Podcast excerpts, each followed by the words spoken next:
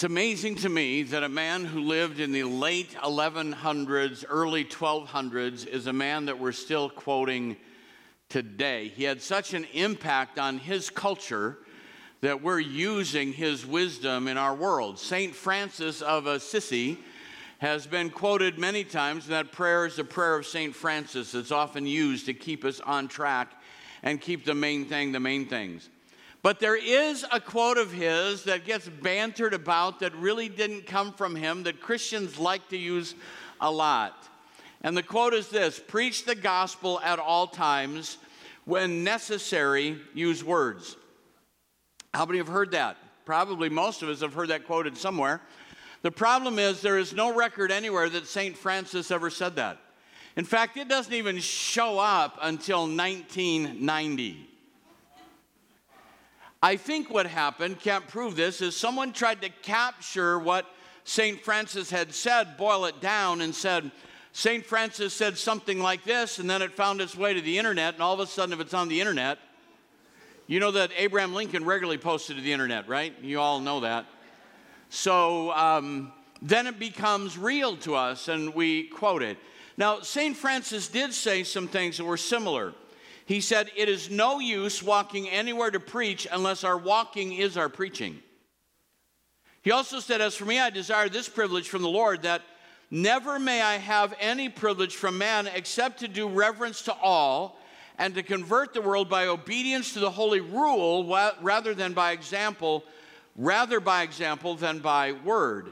So he did talk about the value, the importance or priority of our lifestyle matching our words. And I do know there are places where you can't use words and you can use lifestyle, and that our preaching should involve both. So I'm not against what was said, except for this usage of the false quote of St. Francis that Christians hide behind. Well, I don't ever talk about my faith, I just live it. Since St. Francis said, and he gets quoted, I don't talk about my faith, I just live it. Well, let's see if that would even fit the lifestyle of St. Francis. He ministered in a pre literate world. People weren't able to read and write, and so preaching was primary. St. Francis wasn't a priest, but he had a dispensation from Rome to be a preacher. And most of the world that he ministered in was nominal Christian. So his preaching was to call people to live what their mouth says that they believed. He was a character of a preacher. When you read about how he preached, he used the methods of the troubadours of the day, of the common minstrels of the day, and did things that were just way out of uh, the normal church character. People loved him, they loved his preaching. People would gather to hear him speak. He was compared to some of the great preachers of our day. One of the things that was unique with St. Francis is the living nativity that we celebrate today was made popular by St. Francis in the 1200s.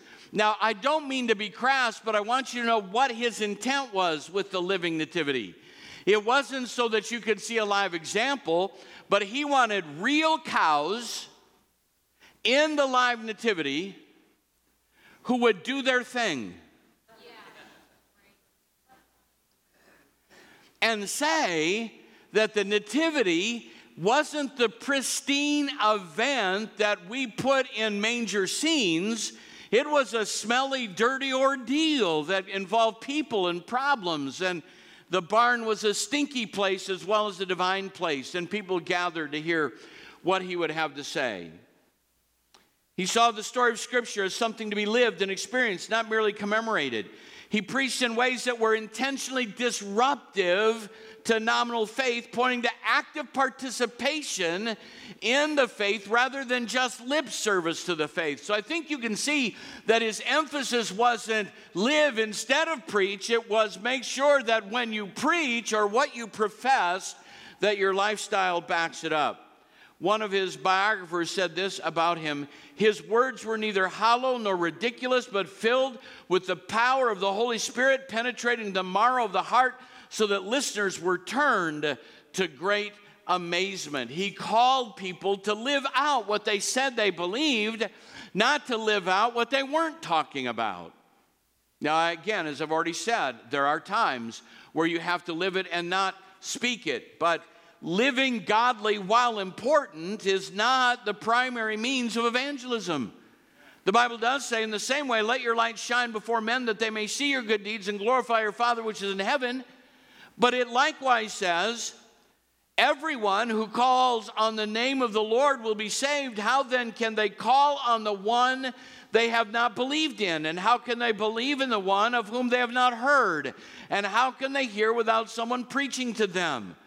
When Paul talks about the redemption of the world, he doesn't say just live your life. He's saying without the proclamation of the gospel, no one will be able to believe. So, church, I'm calling you to a place that we re embrace the idea that while we are living out our faith, we need to also be giving voice to our faith. That they need to run in tandem, they need to run together. Yes, you need to live it, but yes, you need to profess it. Don't hide behind the the idea that living it is more important than saying it. Saying it is just as important as living it, so make sure that your living doesn't undermine your speaking because it doesn't match your proclamation. Lifestyle was not intended to be a primary means of evangelism. We're talking about the E word of evangelism that both in the church and in the world today, when you say evangelism, people react negatively. It's the E word. How do we redeem the E word of evangelism? We redeem the E word of evangelism with other E words. Last week, we, uh, we talked about the E word of encouragement.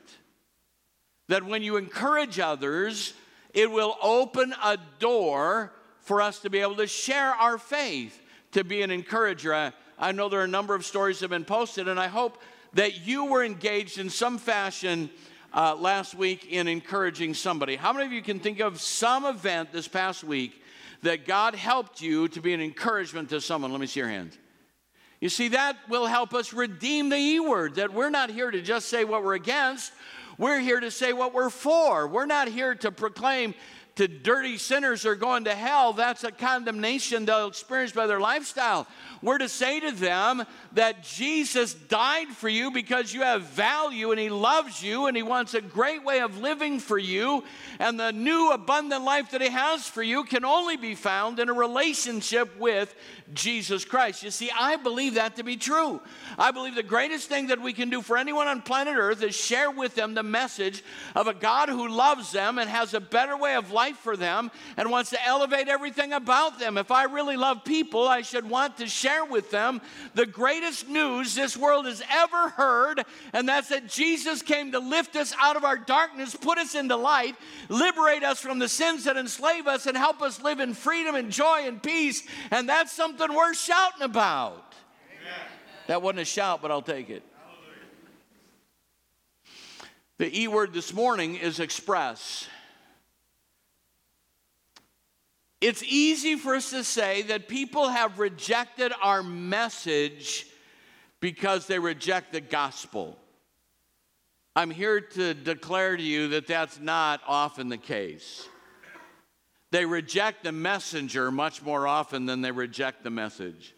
the way we express it matters. What kind of people ought we be in this world that our expression of faith is accepted by the world around us? And I want to challenge you there's some things about our foundation of speech, about the way we communicate, that's really important that we embrace if anyone's going to believe us.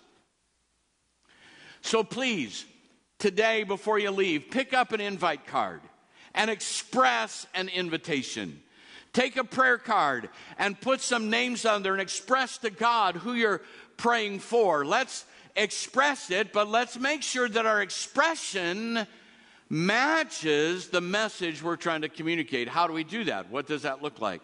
Well, I'd suggest to you first that if you want to redeem the E word of evangelism by your expression, that you need to be a person that keeps your word. You need to keep your word. It's that simple. People need to believe in what you have to say, that they can count on what you have to say. Above all, my brothers, James 5:12, do not swear, not by heaven or by earth or by anything else. Let your yes be yes and your no no, or you will be condemned. Do not swear. Now, when you hear that in our contemporary vernacular, we think about it as using cuss words. And that's really not what's being addressed here. In fact, let me take just a minute to talk to you about cuss words that there really kinds of are really three kinds of speech we should avoid. The Bible tells us not to take the Lord's name in vain. Why? Because he's holy, he's lifted up. It shouldn't be used in a common fashion. It shouldn't be used in a degrading fashion. It helps us see him high and lifted up, and how we use his name becomes vitally important. And so when you use God's name in vain, and when someone says, by God, I'm going to do this, or I'm going to do this by God. What you've really called upon is God to affirm what you're going to do. And the Bible tells us not to do that. Don't use his name in vain. Now, for Christians, not related here, but in that swear word context, there's some words that are just vulgar.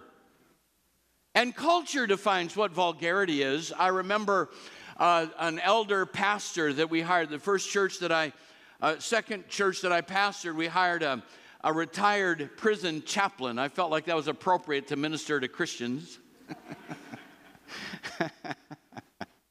oh, I could go off on a tangent here, and I'm restraining myself as much as I possibly can.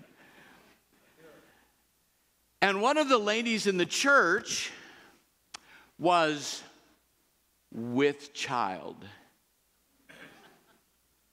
And he wanted to tell me that he'd heard that. He walked over and he said, Pastor, did you know that? And said the gal's name.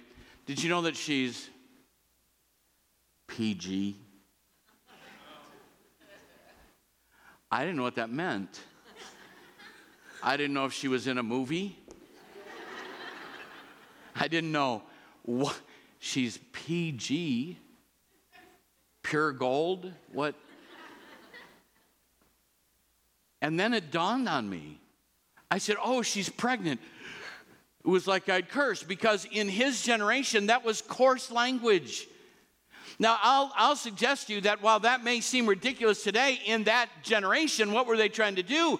They were trying to keep a holy reverence for certain things that happen in the household that should not be publicly talked about. And today we talk about things we ought not talk about. It was considered coarse language to talk like that. And some of the words that we use, culture defines as coarse. And a Christian shouldn't use coarse language or coarse jesting. The other is when we curse others. When we say, I've, I've been weighing over whether to say this or not, but when you say,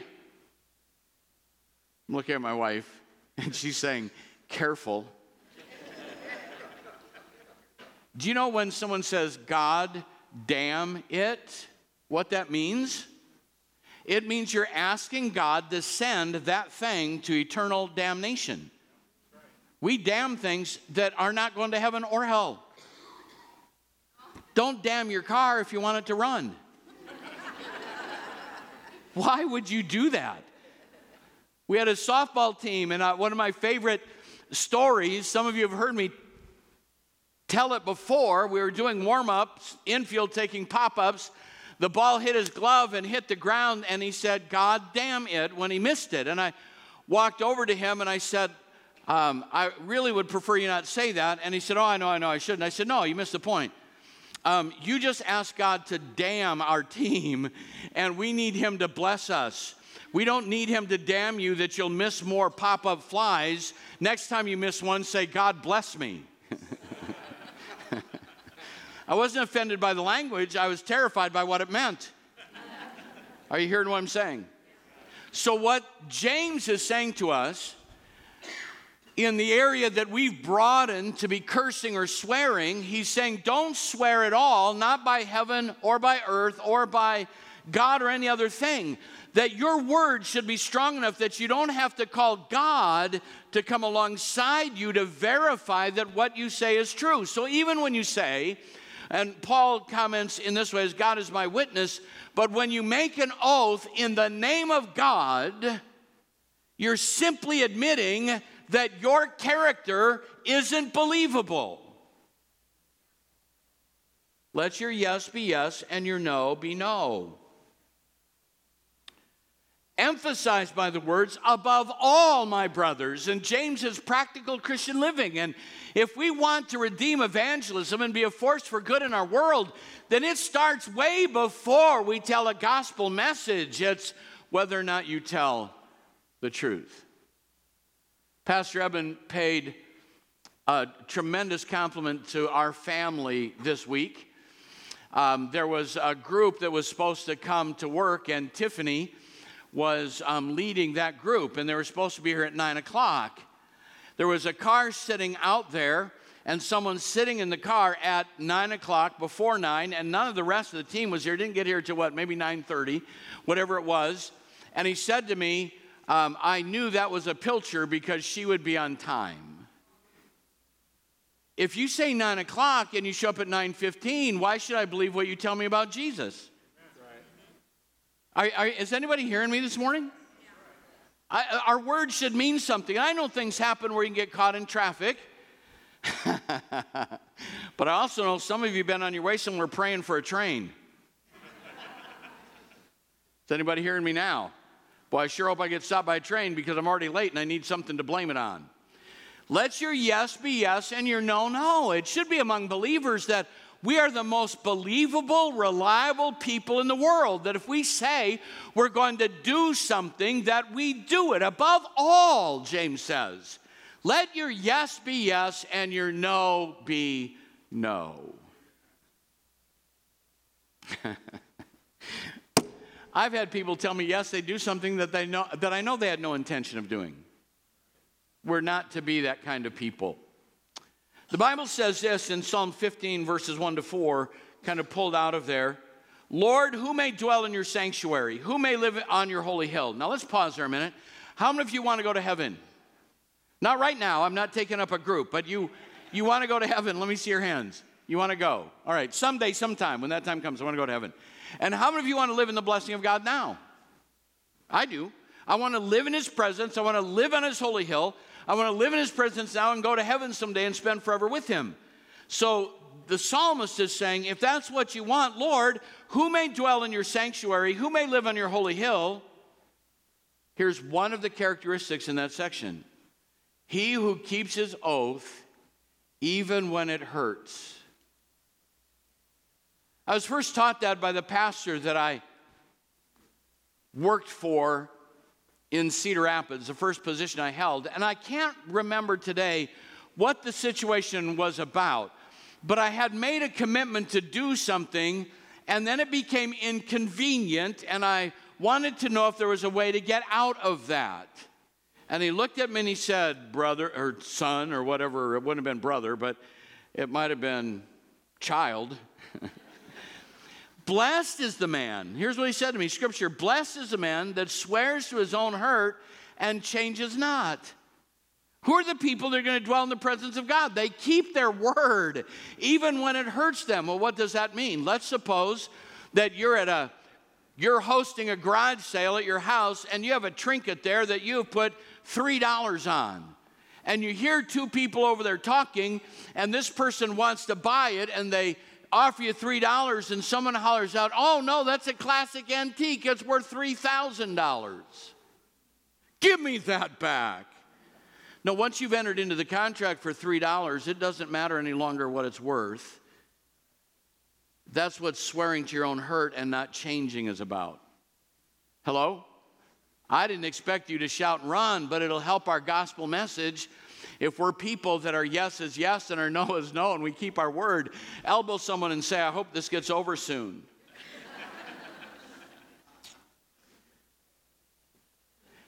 In fact, in Ecclesiastes, it takes us another step. When you make a vow to God, do not delay in fulfilling it. He has no pleasure in fools. fulfill your vow. It's better not to vow than to make a vow and not fulfill it. God isn't asking you to dicker with Him and make a bargain. And He's saying, don't vow to God and then not keep it. If you make a vow, keep it. And if you make a vow to other people, keep it. I could take this so many um, directions, but I think you get the general drift that our word needs to be our bond. I'll tell you a, a, a story. It's okay if I tell you a story? I feel like when I say that, I need to pull up a big rocking chair and open a book and start off with Once Upon a Time. But I had a long conversation when Carol and I were looking at buying a, a house, a property, and talking to the guy that was selling, and he said, I don't like all this I don't like all this legal mumble jumbo and all the contracts. He said, I think a man's word should be his bond and we ought to deal with a handshake. And I said, I agree. And we had a handshake that said it wouldn't sell till I had an opportunity to buy, and then it sold out from under me. I value contracts. now, that person is not a person I would trust to hold $5 while I walked around the house. Your word needs to be your bond. Are you hearing what I'm saying? We need to be people that are believable. We need to do what we say. oh, I just had a great thought. If you're volunteering in, in promised land and you're on the schedule, hallelujah. If you're committed to work coffee, if you're committed to do something else, some people think that having a good excuse is the same as doing the job. It isn't. The job needs to be done. Now, I know there are things that come up, but it's really easy for us to invent excuses rather than keeping our word. oh, I feel so lonely right now. I just feel all alone up here. Second, second, is speak the truth. It's, that's different than keeping your word. It's broader, it's bigger. Speak the truth. Ephesians 4:15 says instead speaking the truth in love we will in all things grow up into him who is the head that is Christ. Speaking the truth in love should be the nature of the believer. be a truth teller. Do you know anybody that when they start to tell a story, as soon as their mouth opens, you quit believing? It's one thing to exaggerate, it's another thing to flat out lie. When you tell a story, when you're talking about your life events, when you're talking about uh, anything in any general context, are you known as a person that can be banked on? I can believe if they told me that is the truth that they've done their research, they've done their homework, they know whereof they speak. And now think about it. Being a Christian is not joining a church. How many of you know that? Three of you. Wow, I'm going to have a great altar call in a moment. How many of you know that being a Christian isn't just joining a church? What is it? It's saying to our, our Heavenly Father that we need an advocate because sin has separated us from God and created a debt that we can't pay. And that Jesus is our substitute and he has paid our debt. And we ask for our sins to be forgiven based on the virtue of Jesus' sacrifice, that we will walk in newness of life because of his resurrection. And the Bible says that the Holy Spirit then takes up residence on the inside of us and that if any person is in Christ Jesus, they are a new creation. All things have passed away, all things have become new. Now, let me ask you a question Who is the father of lies? ah, I'm getting scared up here. The, who is the father of lies? Satan is. What is the Spirit of God? He's the Spirit of truth. And the transformation that takes place is those of us who have a tendency to lie. And by the way, I'm going to interject something here. Please don't tell me that your kids won't lie. Every child that's ever been born that speaks any language will lie. It's part of the fallen nature. Everybody has a temptation sometime or another to lie. And when we come to Christ, that's redeemed because the father of lies is dethroned and the Spirit of God takes in or takes on new life on the inside of us. That means we should become truth tellers. truth tellers. There's a beautiful picture in Isaiah chapter 6. In the year that King Uzziah died, the great prophet Isaiah, who is one of the great prophets in Old Testament um, tradition, when you talk about the great prophets, Isaiah will lead that challenge. In fact, the gospel is found woven throughout the prophetic declarations of Isaiah. When Isaiah came to this place of life change, in the year that King Uzziah died, he says, I saw the Lord high and lifted up, and his train or his robe filled the temple. He talks about the seraphs that hovered around the throne with six wings that cried, Holy, holy, holy. And he was filled with awe and wonder over what he had seen. The Bible says, at the sound of their voices, the doorpost and the threshold shook, and the temple was filled with smoke. And he says, Woe is me, I am undone, I'm ruined. And what does he acknowledge? What's the first thing that he sees or says when he sees the glory of God? I am undone, I'm ruined, for I am a man of unclean lips. And I live among a people of unclean lips, and my eyes have seen the King, the Lord Almighty. Then one of the seraphs flew to me, took a live coal in his hand, which he had taken from tongues off the altar, touched my mouth, and says, This has touched your lips. Your guilt is taken away, your sin is atoned for. Then, then I heard a voice saying, Whom shall I send? Who will go for us? And the glory of God spoke and said, Who will go for us? Whom shall I send? And Isaiah said, Here I am, send me. God didn't, listen, didn't issue a call to Isaiah until Isaiah's lips had been purged. Isn't that powerful? I'm going to make application that we should never communicate a gospel message until the fire of God off the altar has purged our lips and we've become people of truth rather than people of falsehood. Be a truth teller. Are you known as a truth teller? Now, You've got to go a little further than that because in Colossians chapter 4 verse 6 the Bible says, "Let your conversation be always full of grace, seasoned with salt." So that you will know how to answer everyone. It's not just enough to tell the truth.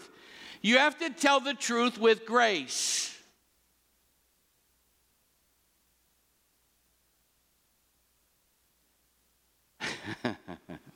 Some things that are true can be said in a way that's just plain mean, hurtful, cutting. And scripture is clear. Let it be let it be always with grace that our truth telling shouldn't hurt people. It shouldn't be mean. It shouldn't be caustic. You can be a mean, well, I just tell the truth. No, you're just a bully. The biggest tool the bully has is exaggerated truth that's intended to hurt someone and cut at their heart. Let it be with grace.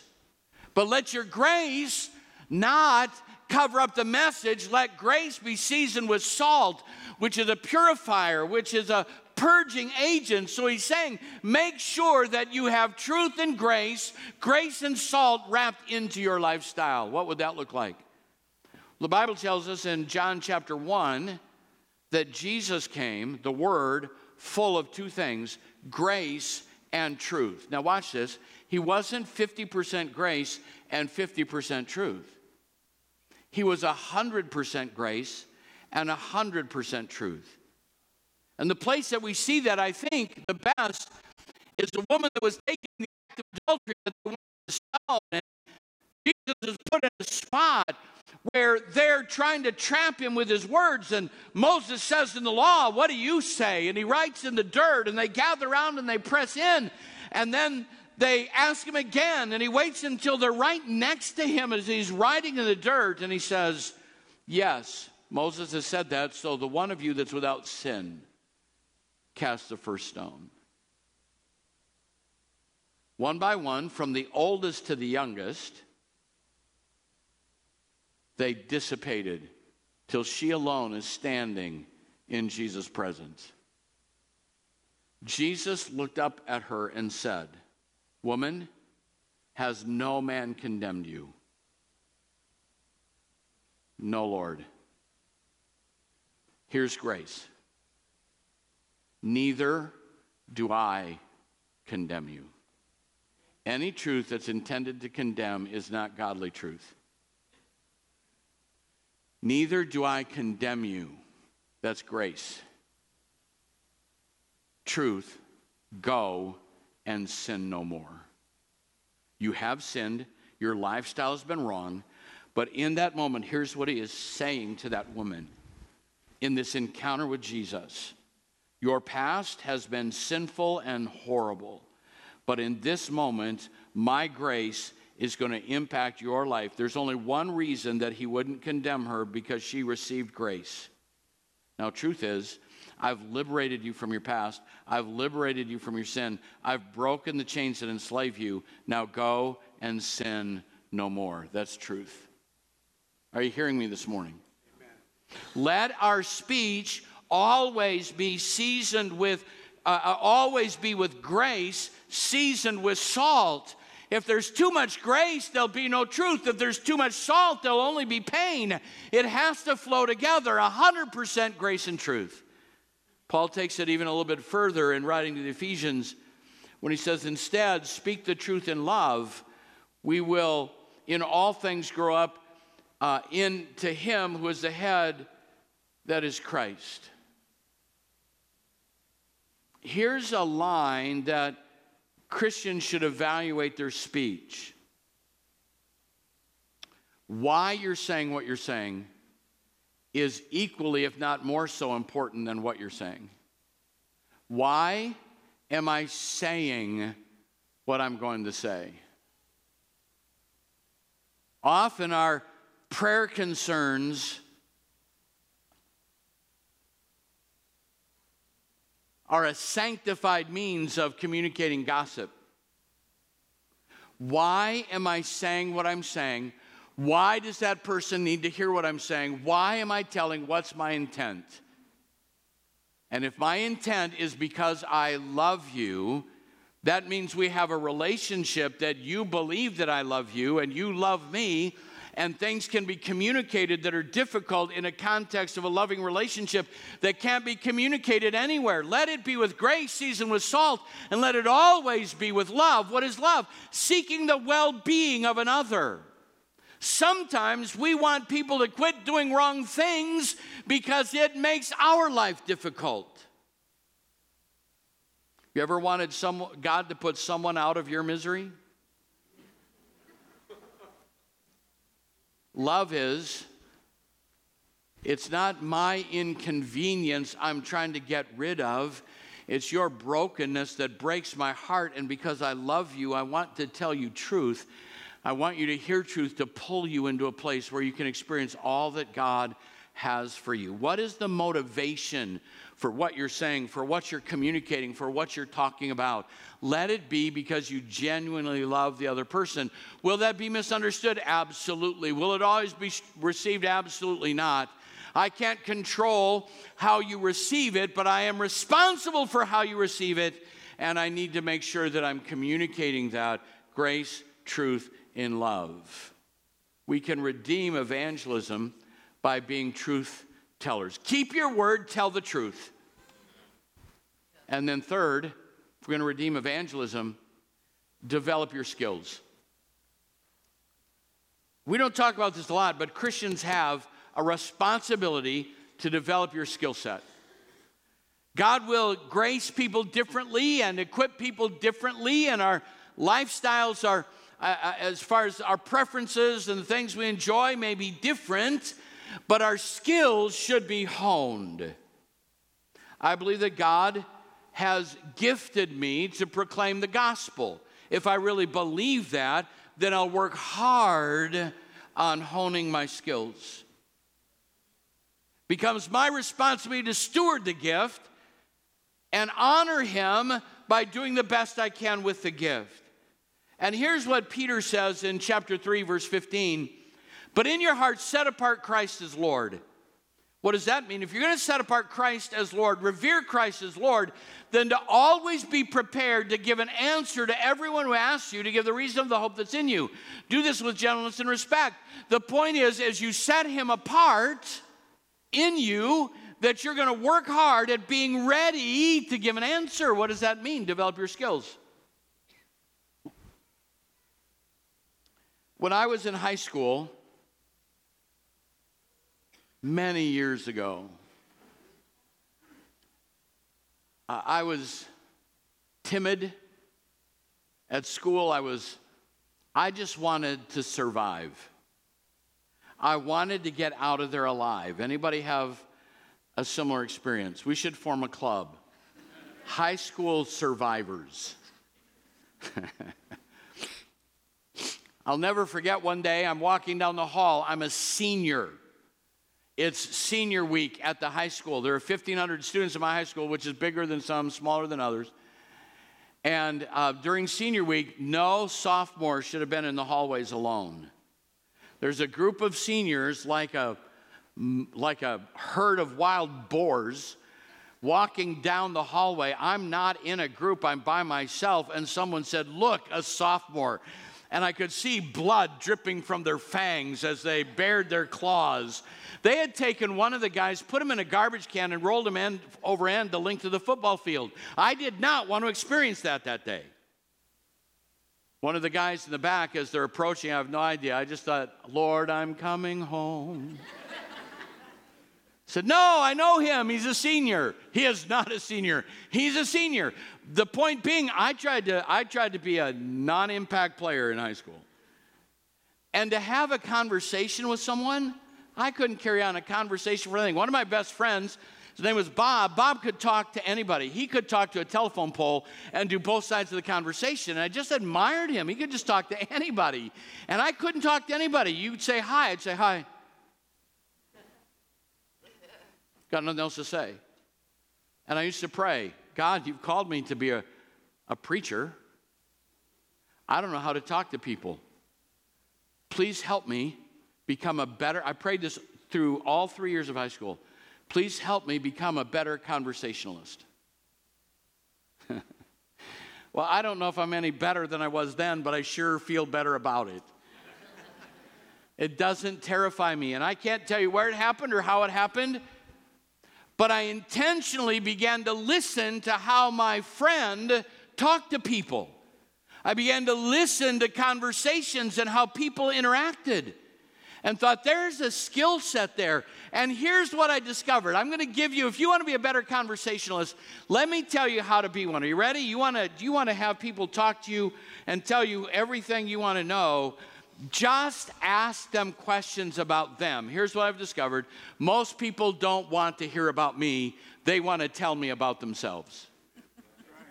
they do, they do. If I say, you know, what, do you, do you have pets at home? What do you, do you have anything? Yes. What do you have?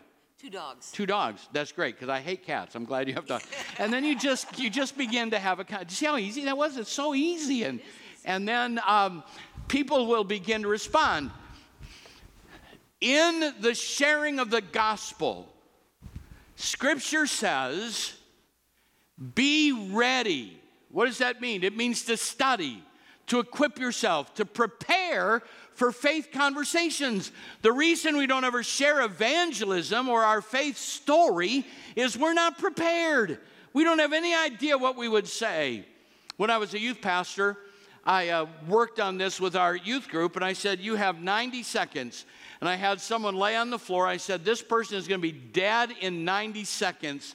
I want you to explain to them what they need to do to get to heaven. And in every case, every youth group member that tried, that person died before they got to the gospel message. because they didn't know what to say. Hey, how you doing? He's laying on the floor dying. How do you think he's doing? Maybe we can skip over the pleasantries and get to the heart of the matter, every, every one of them. So then we began to talk about and practice how would you share your faith? If a door opened, what would you say? What would you tell them? How would you communicate? I think it's important to listen to yourself if you want to be a public speaker. It's important to watch yourself. Here's what I'd like to encourage you to do this week. Would you take one day this week, stand in front of your bathroom mirror, and lead yourself to Jesus?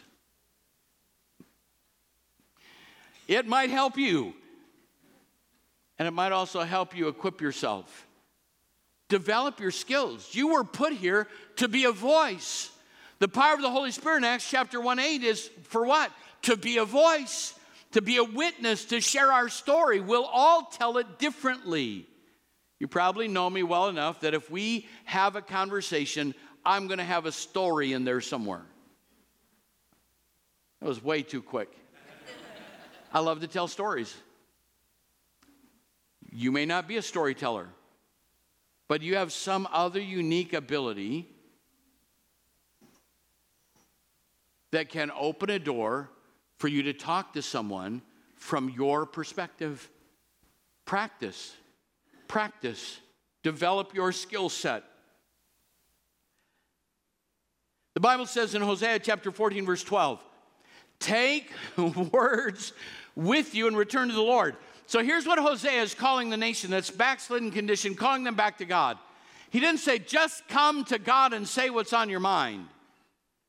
If you're going to come to God in repentance, before you come to God, think about and plan what you're going to say. Take with you words. Think about what you want to communicate. And if that's important in your relationship with God to take with you words, why not imagine, practice, plan how you would communicate a message that won't be offensive, that won't reinforce the bigotry of evangelicals, but will communicate the love of those who are Christ followers?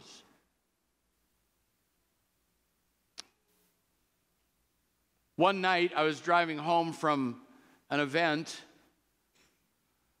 on a blacktop road, blacktop highway in Iowa. And it was during deer season. And how many of you know? I'm curious, how many of you ever been hit or ran into a deer? Look at that.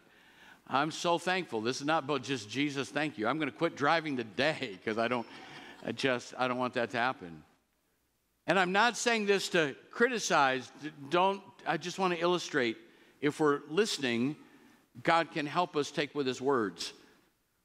I'm on my way home. It's a blacktop road. My family's in the car, and this thought crossed my mind. And if I'm going to stay awake while I'm driving, my mind has to stay active. And this thought crossed my mind if there were a deer in the middle of the highway, what would you do? And I'm driving along, and I'm, I'm kind of figuring out my escape route. And they say don't slam on the brake, you know, but just drive through the animal. And there, there's all kinds of things they tell you to do. And so I'm thinking how I would get around, what I would do. And I have all of these strategies planned out. Came over the crest of the hill, and there were three small deer in the middle of the highway. And all I had to do was slow down. Listen, I didn't use any of my strategies. but thinking about a strategy made me ready for the event. Are you hearing what I'm saying? Take with you words. What might you do? Develop your skills. Be ready to give an answer. Proverbs chapter 25, verse 11. A word aptly spoken is like apples of gold in settings of silver.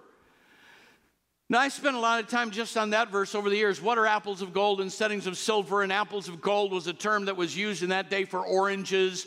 Look like an apple, but they're gold. But it's also a term for a work of art. And here's what I choose to believe. Here's what I believe the Psalm, uh, uh Solomon is saying.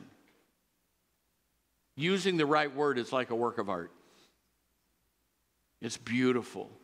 Do you know a single word can sometimes change someone's direction? A word aptly spoken how do you do that? How does that happen? Well, works of art don't just happen. Hello? They don't just happen. How many of you are not painters? You're not artists. Let me see your hand. You're not artists. I don't care how spiritual you are. I can give you a canvas and paints and the best that money can buy brushes and all the tools and it's still going to look like a third grader. because if you, I've never talked to a painter yet or an artist yet that doesn't continually craft their skill. Live in such a way and focus your conversations in such a way. Here's what I want you to start watching for. Pray for God to give you an opportunity that you'll get this back. You'll be talking to somebody, just having a conversation, and in the middle of it, they'll look at you and say, That really helped me today. Shouldn't that be what we want to do? That's what an artist would do. Hey, look at my work of art. You call that art? That is beautiful. I look at what you've done and it just relaxes me, it helps me. Let's take our words and believe that they can be turned into works of art that someone will say, That really helped me. It's what the Spirit of God wants to do. It's, it's a word fitly or aptly spoken that helps someone in a problem situation. So be a conversation starter. You can't share your faith if you don't open your mouth. Life and death truly are in the power of the tongue. So I came across this quote that I want to wrap things up with. Stacy, if you or whoever's coming would come, please. Are you ready? How many are listening right now? About half. That's great. That's above average. Everybody join in just for a moment. Speak in such a way that others love to listen to you. Listen in such a way that others love to speak to you. That's what I'm talking about this morning. Speak in such a way that others love to listen to you, and listen in such a way that others love to speak to you. We can redeem the E word of evangelism with skilled expressions of our faith. And that comes with how we use our words every day. So here's what I'm going to invite you to do. If you could put that text slide up for me. We're going to start another group this week. Text the keyword express to 515 373 8515. Jot that down, take a picture, whatever you want to do. Uh, 515 373 8515. Text the keyword express. And I believe how that works. Then after that, you get a response back and have an opportunity to share your story that will go in the comment section. I'd love to hear what are we looking for in this group where you've expressed yourself in a way that helps someone beyond encouragement, but you gave an expression. I'd even welcome someone saying, This week I was tempted to tell a lie and God jerked my chain. Where something happened in your relationship to God that involved how you have chosen to express yourself. so now, this next piece is salt, not grace. it's salt and grace together. But I just feel like as we've gathered together this morning, that there should be opportunity for the Spirit of God to touch our hearts. So I'm going to ask just for a moment with heads bowed, eyes closed. I'm going to ask two questions for you, of you. With no one looking around, by an uplifted hand, you'd say, Pastor Gary, God has touched my heart and I want my life to change. I'm really not known as a person of my word, or I'm not known as a truth teller. I've been loose with my words. I've not kept my word. I've not told the truth like I should or I've told the truth and been mean about it. But in that field, in that area, God put his hand on your heart and you want to make this a day of change.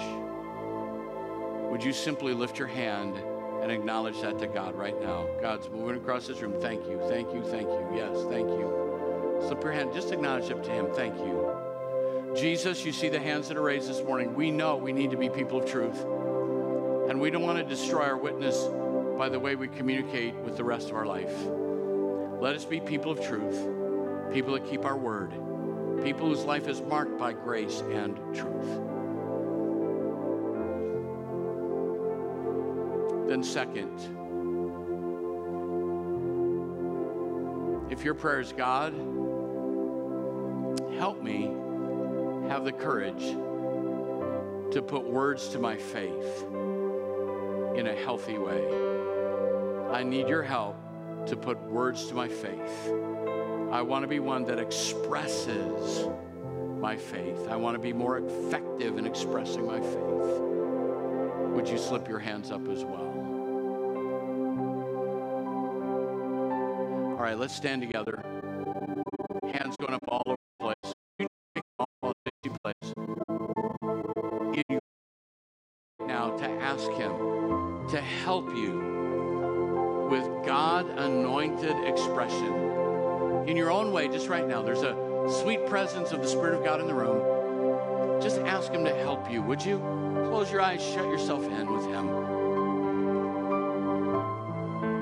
Jesus, we stand together this morning in your presence, recognizing how powerful the tongue is. That when we bless you and curse men, we're living in a place we shouldn't live. When, when we use our tongue wrongly, it defiles the message of the gospel. Help us be people